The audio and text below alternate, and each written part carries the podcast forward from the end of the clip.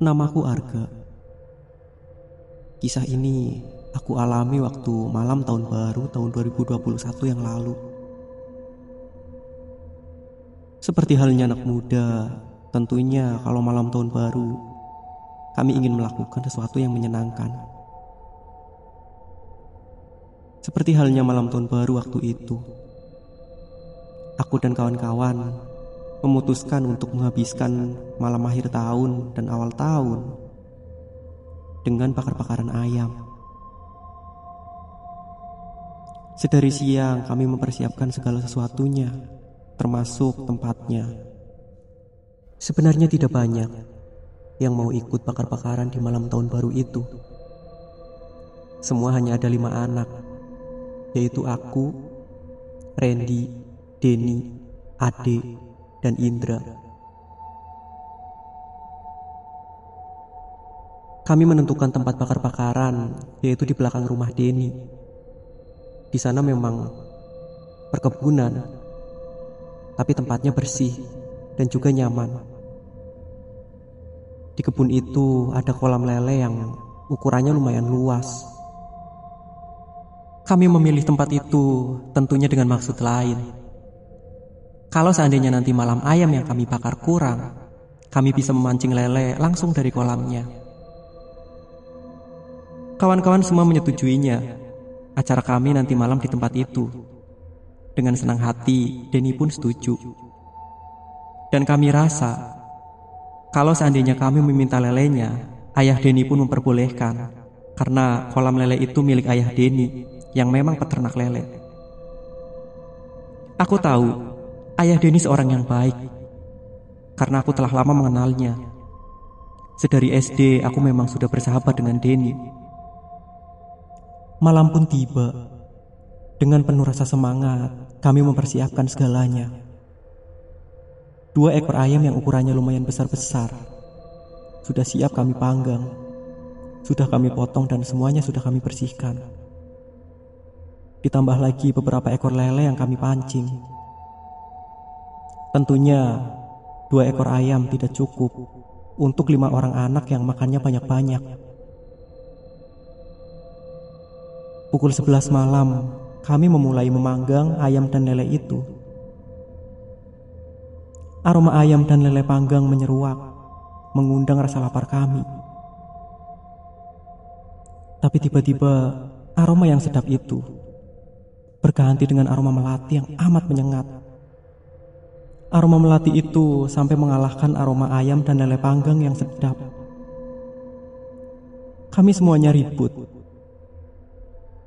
Hampir semua di antara kami bertanya-tanya, aroma melati dari mana?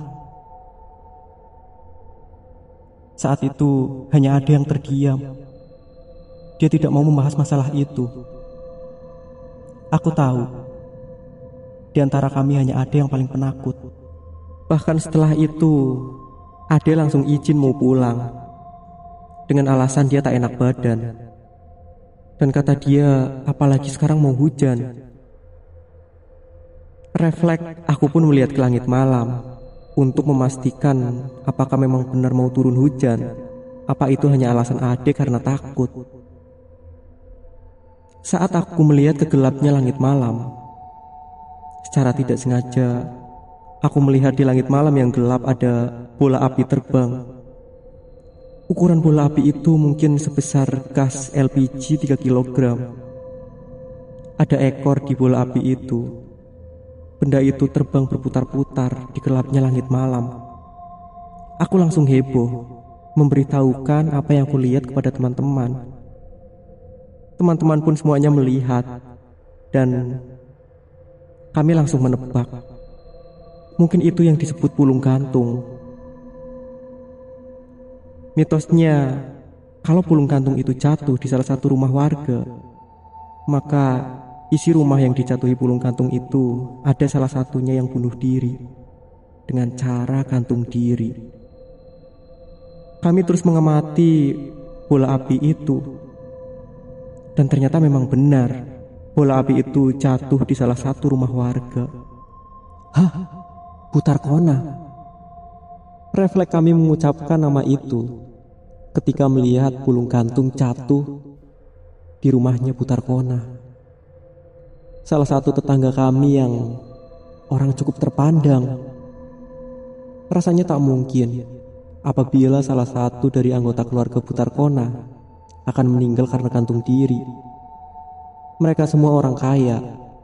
Dalam perekonomian sama sekali tak kekurangan. Suami Putar Kona, Pak Jamal, memang seorang rentenir. Namanya kurang baik di kalangan masyarakat. Tapi rasanya tak mungkin apabila mereka meninggal karena bunuh diri.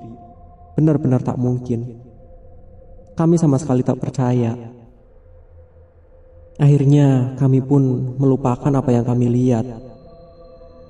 Malam pergantian tahun telah tiba dan kami menghabiskan malam itu dengan memakan ayam dan lele bakar. Rasanya sangat sedap. Ade pun sepertinya melupakan apa yang tadi ia takutkan, yaitu aroma melati. Jumat 1 Januari tahun 2021 Sore itu, aku mengantarkan salah satu kawanku ke stasiun. Ternyata di stasiun aku berjumpa dengan Fitri. Melihat Fitri, aku langsung teringat akan pulung gantung yang jatuh di atas rumahnya Putar Kona tadi malam. Karena memang Fitri merupakan anaknya Putar Kona.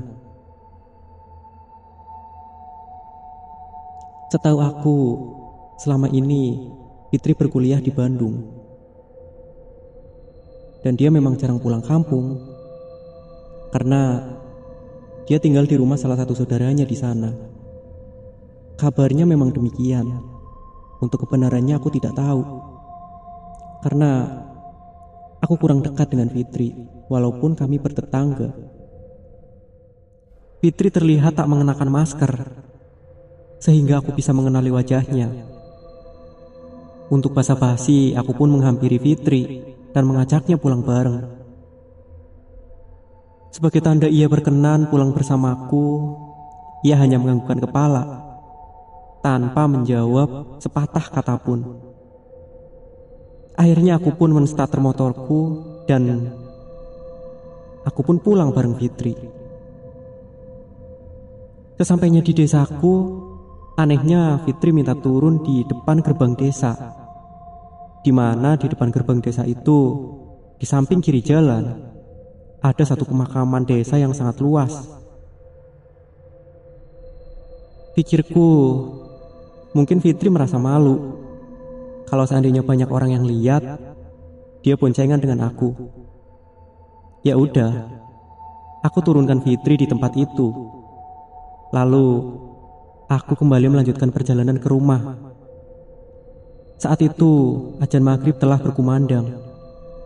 Saat aku melewati rumah putar kona, rumah itu terlihat ramai. Mungkin ini sebabnya Fitri pulang.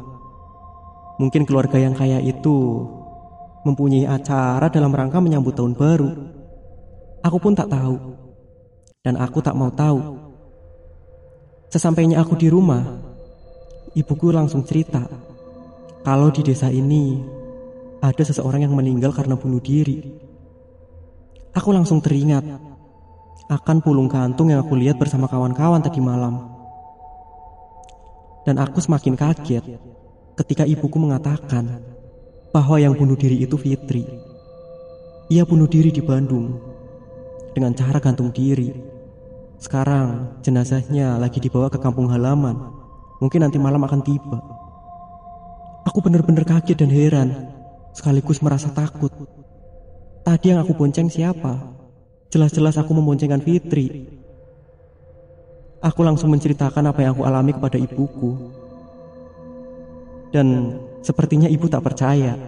Tapi biarlah, aku tak mau bercerita panjang lebar karena aku masih ketakutan waktu itu. Dan sekarang, aku ceritakan kejadian yang aku alami secara nyata itu di podcast kisah lembut ini.